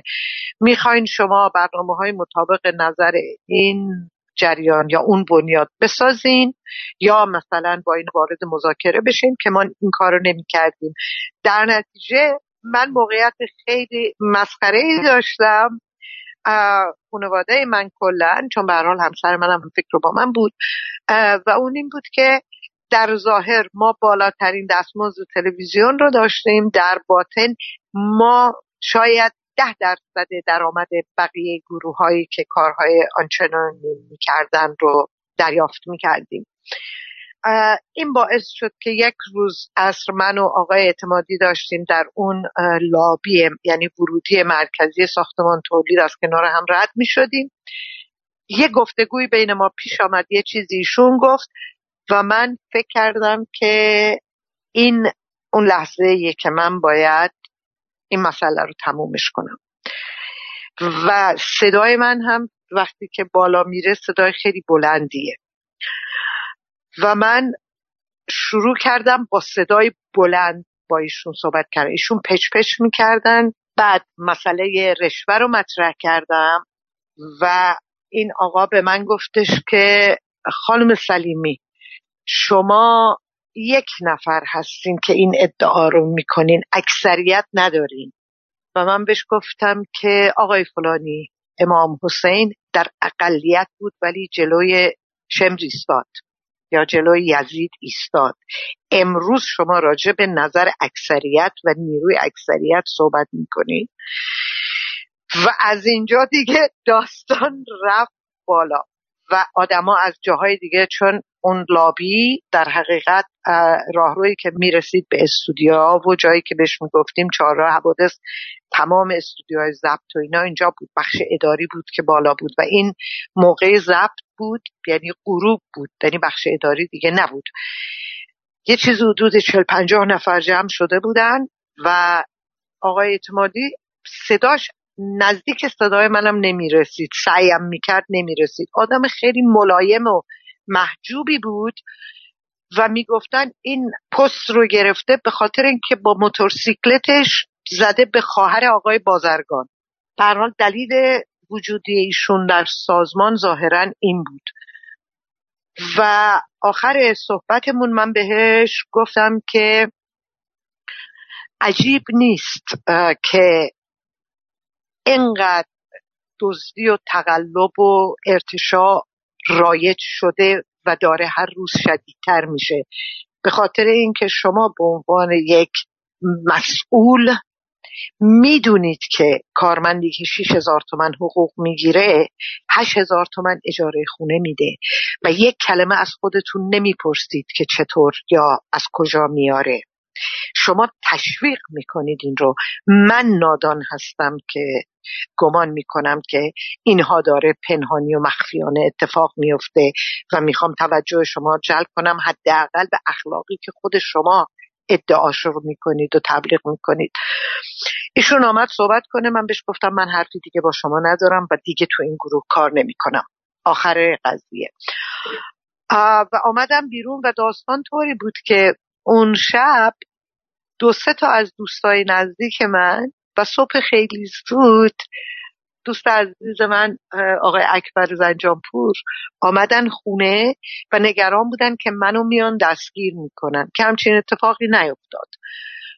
و فکر کنم دو روز بعدش چون قبلا گروه اجتماعی به من پیشنهاد کار کرده بودن گروه معارف پیشنهاد کار کرده بودن و من گفتم من همه وقتی که دارم اینجا صرف میشه به اضافه اینکه برای گروه کودک برنامه میساختیم مثلا شما برنامه کودکتون کدوما بوده؟ باور می‌کنین یادم نمیاد. اونی که شنگول و منگول وجود داشت. درسته؟ شنگول و منگولی که وجود داشته ولی می‌خوام ببینم که کار عروسکی اون ما بود. بودیم. کار عروسکی. فقط کار عروسکی. اونی که آقا بابا آقا بابا و هادی و فسقری هادی و هدا. بله هادی و هدا. اسماشون یادم نیست. آره آقا بابا تو هادی و هداست که شبکه دو بود. خب هادی و هدا چی؟ متن می نوشین صدا پیشه بودید؟ چجور بود؟ عروسک گردانی و صدا همه اینا. چون ضمنا ما عروسک گردان حرفه‌ای بودیم برای اون نوع کار عروسکی. زیاد کار کرده بودیم. خیلی از اینا اسماشون رو یادم نیست ولی با گروه کودک هم کار کردید حسابی. آها. بله بله برای گروه کودک کار می‌کردم. بعد از اونجا من رفتم به گروه اجتماعی ولی گروه اجتماعی وقتی رفتم شرط و شروط خیلی جدی گذاشتم و به خصوص اینکه گروه اجتماعی با گروه اقتصاد فرق می‌کرد. گروه اقتصاد مشخص بود که برنامه حول چه محوریه. گروه اجتماعی برنامه های مختلف می‌تونست باشه. و بعد از دو سه مورد که برنامه هایی که من ساختم توقیف شد و از ممیزی پخش رد نشد من رفتم توی گروه و صحبت کردم و گفتم که این برای ما مشکل هست و من نمی‌تونم اینجا کار کنم. برای اینکه گروه و خیلی از اون بچه ها آمدن با من اینجا کار می‌کردن و نفشخا شیری اینها توی گروه اجتماعی کار می‌کردن. و گفتم که این مسئله باعث میشه که بچه ها دستمزد نگیرن کار توقیف بشه و این برای ما ممکن نیست. و چون میان پرده های اون برنامه جنگ هفته رو خود من می نوشتم یک اجازه نامه استثنایی صادر شد چون اون موقع به خصوص اینکه گروه اقتصاد می‌تونست برنامهش رو یکم قبلتر بسازه و های دیگر رو تهیه بکنن و بعد مجموع رو زمانی که می‌خوان پخش بکنن. گروه اجتماعی مهمان داشت هر هفته و مهمان رو روز شنبه دعوت می‌کردن مشخص می‌شد مهمان کیه چون برنامه زنده بود. آقای انصوری یا اناسوری که مجری اون برنامه بود برنامه رو زنده اجرا می‌کرد. یکی از برنامه های استثنایی بود که زنده بود. و به همین دلیل مهمان برنامه روز شنبه انتخاب می‌شد. چهارشنبه میان پرده ها در ارتباط با مسئولیت مهمان برنامه باید ساخته شده می‌رفت توی پخش. یعنی یک چنین فشاری که عملا غیر ممکن بود. منتها شانس ما یا من این بود که این گروه با هم انقدر کار کرده بود که با هم آشنا بودن و به هم اعتماد داشتن. شنبه صبح به من می‌گفتن مهمان برنامه کیه؟ من تا عصر میان پرده ها رو نوشته بودم. یک شنبه و دوشنبه تمرین می‌کردیم سه شنبه فیلم برداری می‌کردیم چهارشنبه صبح توی پخش بود کار. و من گفتم که من نمی‌تونم وقت بذارم بنویسم نمی‌تونم تمرین بکنم نمی‌تونم ضبط بکنم وقتی که شما به راحتی برنامه ها رو توقیف می‌کنی. یعنی باید ساخته می‌شد می‌رفت پخش پخش توقیف می‌کرد و حقوق ها دستمزدها بر اساس اون مثل کتاب ها که یادتونه قبل از چاپ ممیزی نمی‌کردن دیگه. بعد از چاپ که طرف درس بگیره پول چاپ رو که داده یاد بگیره که دیگه همچین اشتباهی نکنه مخارج رو داده باشه بعد توقیف بشه. کار ضبط رو هم همین کار رو می‌کردن. اون موقع شبکه یک یک نامه دادن که دستخط من برای تولید چون اون موقع کامپیوتر رو نوشتن و وقت ماشین و منم ماشین نویسی بلد نبودم. همه چیز دست خط بود کپی می‌شد پخش می‌شد که دست خط من اجازه ضبط داره بدون تصویب و هر کاری هم که ساخته شد توقیف بشه حقوقها باید پرداخت بشه. و به اون شکل ما شروع کردیم. ولی انقدر کار توقیفی من تو اون زمان داشتم که ظاهرا در دوره های مختلفی که سیاست و مدیریت سازمان تغییراتی می‌کرد اینا همیشه می‌رفتن توی آرشیو و چیزهایی که از قبل بود ساخته شده بود پولش رو داده بودن نگاه می‌کردن. اگر مناسب می‌دونستن پخش می‌کردن.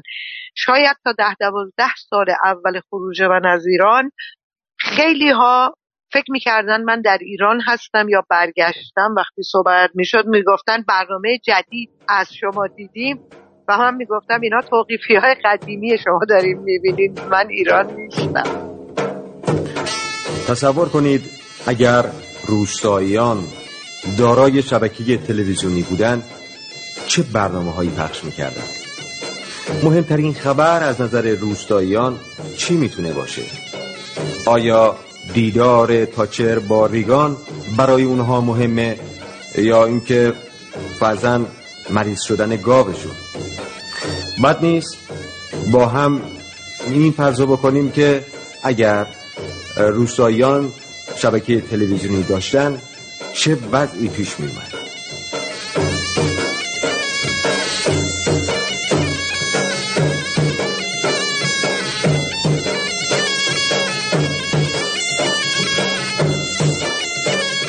سلام علیکم.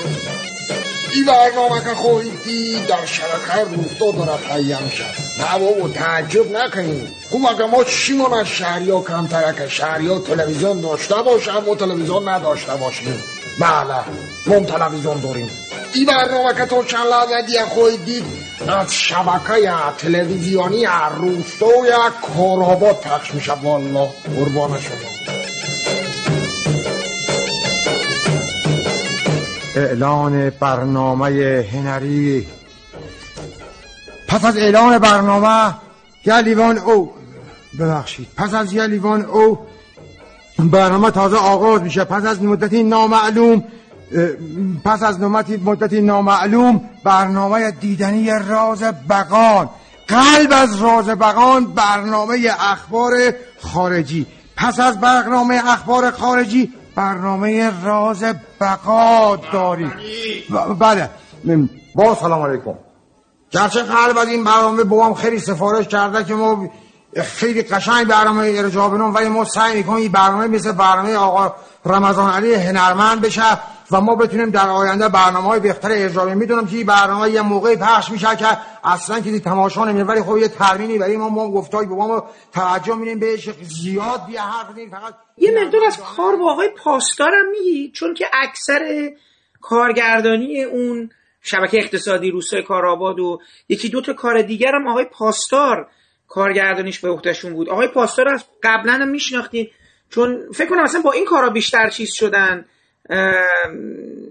حالا اون دوره به خاطر همین موفقیت این کارها و اینا به حال فردی شدن که داشت بهشون پیشنهاد می‌شد دیگه این آیتما و اون کارا داشت بهشون ازشون خواسته می‌شد کارگردانی باشه با اینشون. ببینید من برادر آقای پاسدار رو میشناختم از قبل از تلویزیون. آقای ابراهیم پاسدار که از نورپردازای بسیار قدیمی و سرشناس تلویزیون بودن و فکر می‌کنم که حتی رئیس بخش نور بودن توی تلویزیون آقای محمد رضا پاسدار در حقیقت تهیه کننده بودن تهیه کننده ای بودن که برای گروه اقتصاد کار می ساختن. وقتی که داستان میان پرده ها شروع شد و قرار شد اونها کار بشه آقای پاسدار تجربه کارگردانی نداشتن به اون صورت تجربه هنری نداشتن. ایشون تهیه کننده بودن. و تهیه کننده در تلویزیون تعریف خاص داره دیگه. چون تهیه کننده در مثلا سینما کسیه که پول می‌ذاره. تلویزیون تلویزیون بودجه کار رو می‌ذاره. تهیه کننده در حقیقت عوامل کار رو فراهم می‌کنه. با بودجه تلویزیون. لوکیشن رو می‌گیره می‌دونم. همه چیزهایی که خودتون می‌دونید. ولی این کار به هر حال یه عنوان کارگردان لازم داشت چون هر کدوم از این عناوین دستمزدهای خاص خودشون رو دارن. مطمئنا اگر شما نگاه بکنین تهیه کننده یا مدیر تهیه اون هم آقای پاسدار هست. تمام این برنامه که ساخته شد. کارها بعد از یک زمانی حتی اوائل هم اگر من درست یادم باشه یا یه حدسه. مثلا آقای پاسدار یه نظرهای گاهی می‌دادن و ما هم یا به نظرمون معقول بود یا معقول نبود در هر حال بسته به اون چیزی که بود واکنش نشون می‌دادیم. بعد این آزادی رو هم داشتیم که طبعا اگر ایشون نظری داد ما می‌گفتیم نه. نبود دیگه. به هر حال بازیگرا ما بودیم. و بعد از یه مدتی دیگه اون حالت این نوع پیشنهادها یا امثال اینها هم دیگه حذف شده بود. برای اینکه یه گروهی بود که مدتها این گروه بیش از پنج سال هر هفته با هم کار کرده بود. می‌دونین یعنی وقتی که من با همین بچه ها جنگ هفته رو می ساختم ما واقعا از نوشتن متن تا تحویل کار که البته واحد حالا راجع به اونم یه توضیح میدم که واحد سیار داشتیم. این آدما دیگه هم دیگه رو می‌شناسن حرف همو می‌فهمن با یک اشاره موضوع رو می‌گیرن. لازم نبود که کارگردانی به اون مفهوم بشه. و توی خود ما اتفاق میافتاد. گاهی آقای پاسدار در کنار ما بود. گاهی داشت کار خودشو می‌کرد. جای دیگه ای بود بخشی از متنها رو اوائل که تقریبا بیشتر یا همه رو ایشون مینوشت. و حاصل یک کار جمعی بود. به اون مفهوم کارگردانی وجود نداشت. خب این واحد سیار هم میفرمایید گفتید که می‌خواستید یه نکته در مورد اون بگی آه اون آه نه اون مربوط به جنگ هفته است. وقتی که من از گروه اقتصاد اومدم بیرون رفتم به گروه اجتماعی و جنگ هفته رو میساختیم. اونجا یک تهیه کننده بسیار بسیار بسیار شریف و نازنینی داشتیم. به نام آقای حسین سلیلی. که امیدوارم باشن و امیدوارم خوب باشن و یک دستیار تهیه بسیار نازنین که اسم کوچیکش محمد رضا بود. شرمنده هستم اگر یک روز این رو بشنوه. ایراد رو بر سن من بگیره که محمد رضا شاید صادقی بود نام خانوادگی شاید. به هر حال ما شروع کردیم با هم کار کردن و به خاطر اینکه نوع کاری که براتون توضیح دادم که شنبه مهمان برنامه مشخص شد مثلا وزیر آموزش و پرورش و چهارشنبه میان پرده های اون برنامه بر تحویل پخش شد. فرصت رزرو کردن استودیو چند ساعت کدوم استودیو؟ چون استودیو هم با هم فرق می‌کردن. وجود نداشت. در نتیجه تصمیم بر این شد که ما خارج از تلویزیون فیلم برداری بکنیم اون چیزهایی رو که لازم داریم. فضاهای میان پرده ها رو بیرون از تلویزیون پیدا بکنیم. در نتیجه به ما یه واحد سیار دادن. بعد از یه مدتی کوتاهی متاسفانه آقای صلیبی یه مشکل قلب پیدا کردن که مجبور شدن در بیمارستان برای مدت طولانی بستری بشن و بعد از اون هم تا مدت ها نمی‌تونستن کار بکنن.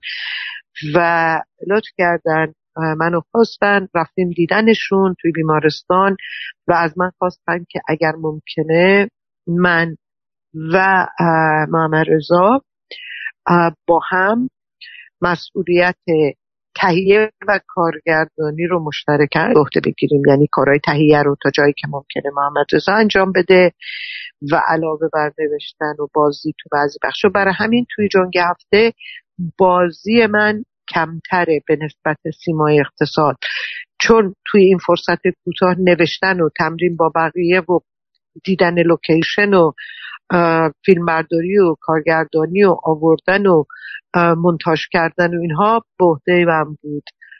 و این موقعیه که من همون که بهتون گفتم که آقای سلواتی این کارت سفید رو دادن که دست به خط من بدون مهر تصویب اجازه داره که فیلم برداری بشه برای گروه فنی. سلام می‌کنم به شما دوست خوبی که همین لحظه با عجله تازه یادتون اومد که برنامه جنگ هفته شروع شد و آمدید و دکمه تلویزیون رو روشن کردید. یعنی در حقیقت فشار دادید. و تلویزیون تصویرش اومد و الان برنامه ما رو ملاحظه می‌کنید. حمید. حمید. آه. بابا جون ساکتش کن آخه مگه نمی‌بینه این بچه داره میخوابه؟ خب ببر تو اون اتاق. اونجا؟ آره. اونجا که قناری دیگه هستن. ببرش تو این اتاق. نه خیلی لازم نشده. اونجا هم سرده. هر چی فکر می‌کنم نمی‌دونم این شهست هزار تومن کسری رو چجوری جور کنم. اما نباید همینجا نشست. اگه شده برم قرض بکنم نمی‌ذارم مشتری دیگه رو دستم بلند حمید این قناریه تو رو از زن و بچه و کار کاسبیت انداختن و باز که شروع کردی زن؟ خیلی خوب. دیگه نمی‌خواد اوقات تلخی بکنی. برو بشین چند کلمه باید حرف دارم. مریم اگه من شهست هزار تومن دیگه جور می‌کردم می‌تونستم یه معامله نونابداری انجام بدم. وای بازم زده به سرت؟ حتی می‌خوای بری اون زمینی رو که صحبتشو می‌کردی بخری ها؟ زمین چیه مریم؟ حالا که خرید فروش زمین فایده ای نداره. این متنا توی قسمت شبکه اقتصاد و توی حالا شبکه روستا و بعد جنگ هفته اینا رو بر اساس جریانات روز می نوشتید می‌خوام ببینم که چون این دیگه داشتین متنا رو می نوشتین قبلا تجربه نوشتن داشتید؟ اصلا نمایش نامه نویسی آیتم کوتاه این چیزا یا اینا یعنی می‌خوام این تجربات اولتون بود داشتید اینجا این کارو می‌کردین. چون بخرار تجربه سختیه دیگه. آخه اصلا تنز نوشتن بسیار کار سختیه که موفقم بشه و اینا. تنز نوشتن کار سختیه ولی تنز روحیه یک آدم می‌تونه باشه و نوشتن تخصص یک آدم می‌تونه باشه.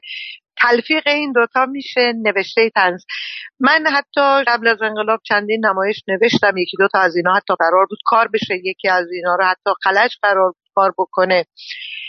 اگر اشتباه نکنم یکی از نوشته های من کار شد.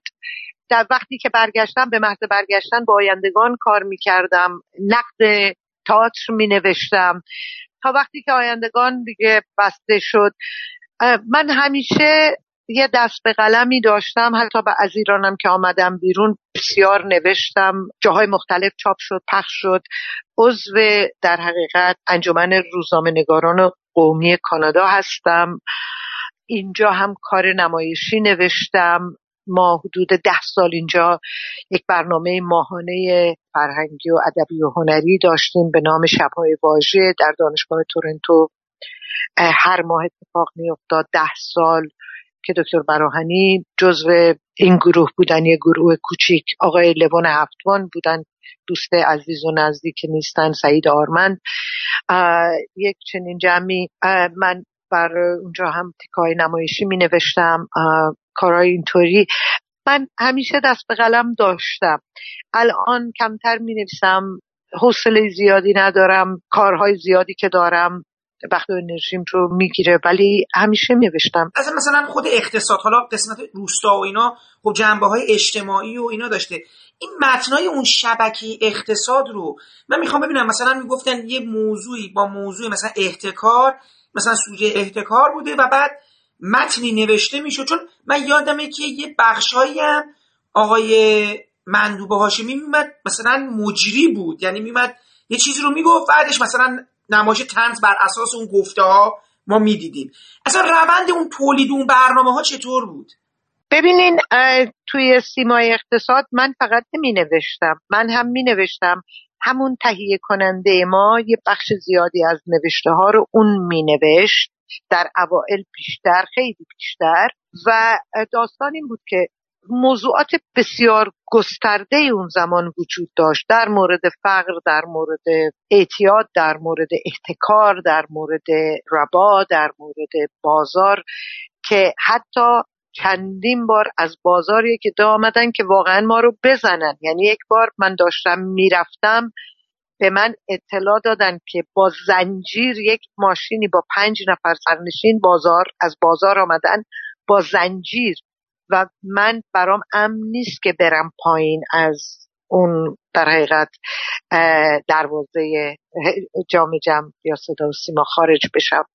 در این حد ببینید یه بخشی بود که کار تحقیقاتی می‌کرد. چون این گروه اقتصاد بود گروه اقتصاد تلویزیون که طبعا در هر شرایطی کارش تحقیقات اقتصادی دادن راهکارهاست دادن آمار نشون دادن شرایط فلان و فلان یه بخش خیلی جدیه که کار علمی می‌کنه در حقیقت کار تحقیقی می‌کنه.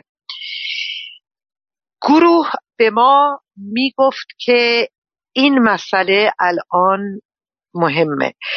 میگم چون ما مهمان یا نمی‌دونم تاریخ مصرف نداشت کارمون. ما حدودا می‌دونستیم که الان در این مورد در این مورد در این مورد در این مورد کار تحقیقی داره میشه. ما شروع می‌کردیم روی اون مسائل مربوط به اون موضوع کار کردن. بخش ما از بخش خود گروه جدا بود. ما فقط میان پرده ها رو میساختیم. آقای هاشمی هم ربطی به اصل داستان نداشت. آقای هاشمی یک مقدم چینی برای کار نمایشی انجام می‌داد که قبل از آقای هاشمی آقای عالمی بود شهریار عالمی استاد اقتصادی و بعد ایشون شد استاد اقتصادی. یعنی اسمش این بود که به شوخی جدا از اون بخش جدی ما یه گروهی داشتیم و یه استادی داشتیم که حاصل نگاه ما و برخورد ما با داستان مثلا این موضوع اقتصادی این بود. این بخش از اون جدا بود. بقیه بازیگرا غیر از همسرتون آقای شیری فکر می‌کنم تو روستا آقای فیوزات هم اضافه شده بود به گروه شما درسته؟ نه. آقای کامران فیوزات نبود تو شبکه روستا؟ نه. اگر کامران شاید یکی دو برنامه خاص ما دعوتش کرده بودیم. بیاد چون همیشه همونطور که گفتم ما هنرپیشههای مهمان داشتیم جدا از خود گروه افراد خود گروه. ولی من یادم نمیاد کامران رو. ببینین دائمی ها همینا بودیم. جعفر بهبود بود. در حقیقت از گروه نور بود یا صدا اون در استخدام تلویزیون بود. که فوت کردن هم همون سالها یادم نیست که از نور بود یا صدا. محمد شیری بود رضا بنفشه بود احمد هاشمی بود. دائمی همین ها بودیم. یک آقاییم به نام بهروز مقدم گاه. گاهی کار می‌کرد با ما یعنی یه موردی بود که لازم بود با ایشون تماس می‌گرفتیم و همین. آقای بهروز مقدم و من یادمه. ایشون بعدا آواز می‌خواد. آره آ... توی یادم یه برنامه ای سالها فکر می‌کنم شما از ایران رفته بودید. یه برنامه ای تلویزیون درست کرد. مثلا در صدای خیلی خوبی هم داشت. در مثلا نقد این تلویزیون های لس آنجلسی و اینا. بعد ایشون در حقیقت impersonate کرد تقلید معین رو کرد. و صدای خیلی خوبی هم داشت. آقای مقدم زیاد بود ما یک همچین برنامه خود ما ساختیم. پس از کار خودتون بوده دیگه؟ احتمالا این ما برنامه ساختیم که شاپور با کت قرمز دقیقا برای اینکه اون موقعی بود که این لس آنجلسی ها دائما تعیین خط می‌کردن برای کسایی که تو ایران بودن و دائم می‌گفتن مثلا بیایم بیرون بوق بزنین یا چراغاتون رو روش. یا نمی‌دونم. و بعد ما اتفاقا اونو من خودم نوشتم. هنوزم فکر کنم یه عکس دارم. و اونجا بود که خاک باد وطن رو آفرین بله بله. اونو من نوشتم. آواز می‌خوند آقای مقدم. بله آوازش بله. هم یادمه. وطن رفت. وطن بله. رفت. بعد اصلا جالبه یه دونه دیگه بود میگه بیا یه دوچرخه دوری بزن و- ببینید خانم سلیمی الان که اینو دارید میگید من الان به شما میگم قصه چیه. شما سال 68 از ایران رفتین درسته؟ 67 67 این برنامه زمانی که پخش شده فکر کنم بعد از رفتن شما بوده. این یکی از اون آیتمایی بوده حدس می‌زنم که نگرش داشتن بعدا پخشش کردن. حدس من هیچ اینه. بعید نیست. می‌دونید؟ اینی که الان شما میگید و گفتید همچین با چیزم گفتید که نوشتید و اینا چون این برنامه نه نه اونو من نوشتم. می‌دونید سال خب تلویزیون سالها بود که این شوهای تل... چیزی میومد ایران دیگه. اون موقع ماهواره هنوز بله، بله. بود دیگه. هنوز ماهواره نبود. اوائل ماهواره. حتی یه خود قبلتر از اون بود. ته این نوارای ویدئو شوهای تلویزیونی نوار. ویدئو بود آفرین. ماهواره هنوز نبود. اون برنامه خیلی برنامه عجیب بود که برای اولین بار صدا سیما نسبت به اینا واکنش نشون داده بود. که الان که شما میگین بله همسرتون بود و من چهره آقای چیز یادمه که با عینک اومده بود و آواز می‌خوند ولی آقای مقدم مثلا چهرهش تو برنامه های دیگه هم یادمه. یعنی تو اون گروه های یعنی تو بعضی از آیتم های دیگه حالا روستا یا شبکه اقتصاد یادمه. به هر حال یه دوران جالبی بود دیگه. حال میگم تلاشی که شما تو اون شرایط داشتید می‌کردید برای اینکه زیر همین بمباران و سختی و ناامیدی و اینا که یه مقداری تنزی باشه لبخندی باشه. اون برنامه جنگ هفته رو من یادمه که وله های موسیقیشو و اون آیتم ها رو مرحوم چشمازر ساخته بودن. حتی بعید نیست موسیقی های شبکه روستا اینا هم خود آقای چشمازر ساخته باشه خیلی از کارهای رادیو و تلویزیون اون زمان که ساخته شده کارهای آقای چشمازره به هر حال همین تلاش هایی که شما داشتید می‌کردید و میگم به علاوه اون تلاش هایی که اونور تو گروه های کودک داشت صورت می‌گرفت بیشتر. که یه لبخندی باشه رو لب بچه ها خیلی خوب. یعنی چی میگن؟ دمتون گرم دیگه. و همین دریچه بود که آدم خودت قلبش باز بشه. عصر جمعه ای برای خود من یک مسئله خیلی مهم بود و اون این بود که موضوع اون طنز یا اون خنده یک مسئله جدی مرتبط باشه. شما رو متوجه یه مسئله جدی موجود در فضای زندگیتون بکنه. قصد جوک گفتن نبود که فقط آدما بخندن. می‌دونین حجم نبود که فقط بخندن و مثلا برن دنبال کارشون. تا جایی که ممکن بود که خیلی فضای تنگ و باریکی بود. می‌دونین لابلای این همه سنگ و دیوار و صخره و فلان. اگر که برگردیم البته من خودم خیلی کم دیدم برنامه هایی که ساختم چون همون موقع که ما کار می‌کنیم تلویزیون خودمون تلویزیون نداشتیم. ولی اون موقع این نبود که کسی ضبط کنه یا مثلا نمی‌دونم آنلاین پیدا بکنه. حداقل من تا اونجایی که ممکن بود شعور من می‌رسید توانایی موجود بود و امکان داشت. سعیم این بود که همه اینها اگر رنگ اگر نور اگر خنده است اگر شیطنت اگر تنز اگر انتقاد همه اینا حول محور مسائل روزمره زندگی آدم ها باشه. و توجهشون رو به یه نکاتی جلب کنه و یادشون بندازه یک چیزهایی رو. این سیاهی یک پارچه نیاد. چون همین الان هم وقتی آسمون ابر کامل میشه اگر یک نقطه یه جای ابر کمی نازکتره یک ذره نور خورشید شما می‌بینین به خودتون میگین آه ابر داره باز میشه. نگاه کن. این مهم بود. می‌دونین؟ بله. اگه موافق باشین در سطح شهر میریم و از شهروندان عزیز این سوالو می‌پرسیم که اگر هنرپیشه بودن چه نقشی رو بازی می‌کردن؟ با شما اگر هنرپیشه بودین چه نقشی رو بازی می‌کردن من نقش جنایی. چی؟ جنایی. مثلا چیکار می‌کردی؟ چون نقش جنایی بازی می‌کردم بحشت یه بازی. درن درن درن درن. نقش پلیسی مثلا کاراباییشی مثلا دوست داشتم بازی می‌کردم؟ تا حدودش چجوری بازی شما می‌خوام ماشین بپوشید دیگه. ماشین چیه؟ پیکانه؟ مدل؟ پنجاه این به درد نمی‌خوره. حالا بس ببینم چیکار توصیف کنم یه دو دقیقه صبر کن ببینم چیکار توصیف اون ماشین یعنی فکر کنم اصلا رو دستش نباشه. آقا دکتر بوده. صبح باهاش رفته مطب بعد از اونم رفته خونه. مسافرت هم که بخواست بره با هواپیما رفته. ماشین 24 ساعت در خونه پارک بوده. تمومش کنم تمومش کن تمومش کن. بازیگرایی که باشون داشتین کار می‌کردید غیر از همسرتون فکر کنم اونقدر هم چهره نبودن با این مجموعه ها چهره شدن. مثلا آقای شیری و اینا فکر می‌کنم که میگم عباس ما تو تلویزیون دیدیمشون مثلا به تواناییاشون و بازیاشون و اینا پی بردیم. هیچ همدیگه رو ندیده بودیم دیگه. فکر کنم سر همین مجموعه ها با هم آشنا شدیم با کل گروه. میگم غیر از همسرتون. درسته؟ بله من هیچ کدام از این عزیزان رو قبلا نمیشناختم.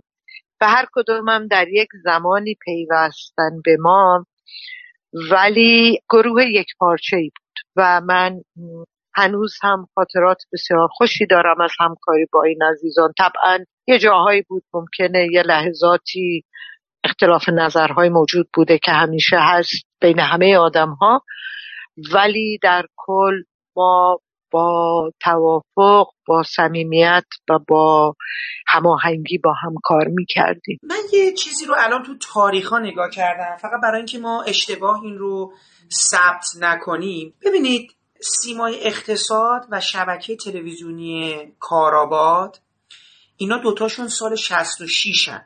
دو تا مجموعه تلویزیونی دیگه هم توی کارنامه شما هست فکر می‌کنم یکی نفت پر بوده درسته؟ نمی‌دونم. احتمالا.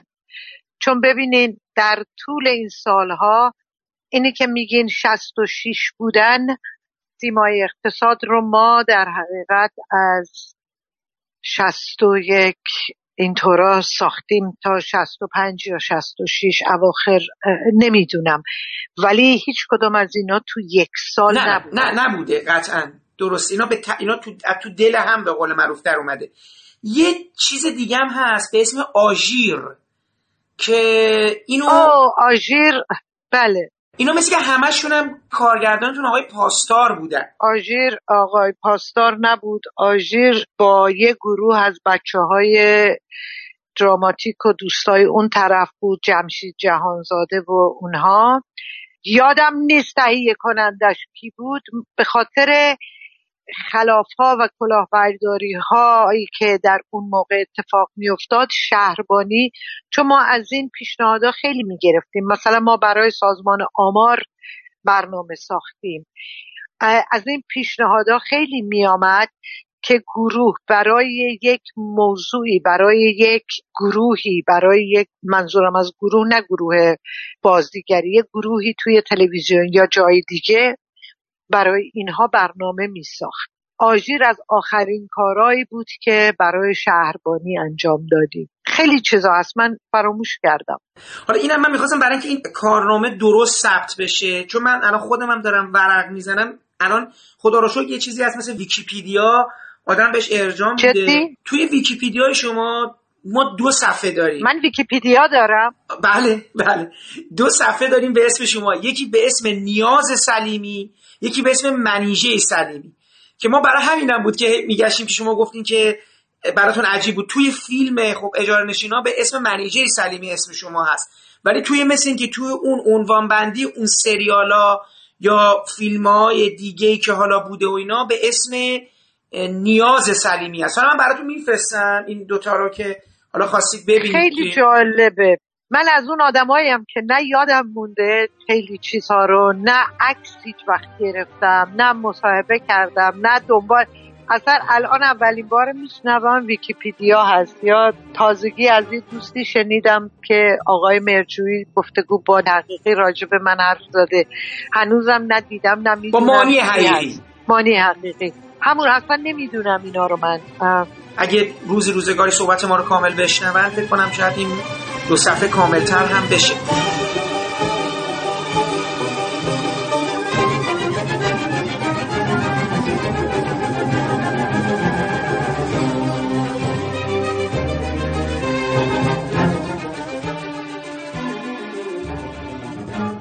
این پادکست هم همینجا به پایان می‌رسه و من امیدوارم بخش دوم صحبت های خانم منیژه سلیمی برای شما مفید و شنیدنی بوده باشه. شما در برنامه بعدی ما شنونده بخش پایانی صحبت های خانم سلیمی خواهید بود که در اونجا درباره ایفای نقش در فیلم اجاره نشین ها و برخی دیگر از فیلم های سینمای ایران و همچنین چگونگی مهاجرتشون صحبت کردن. که از شما دعوت می‌کنم شنونده این بخش از گفته های جذاب ایشون هم باشید.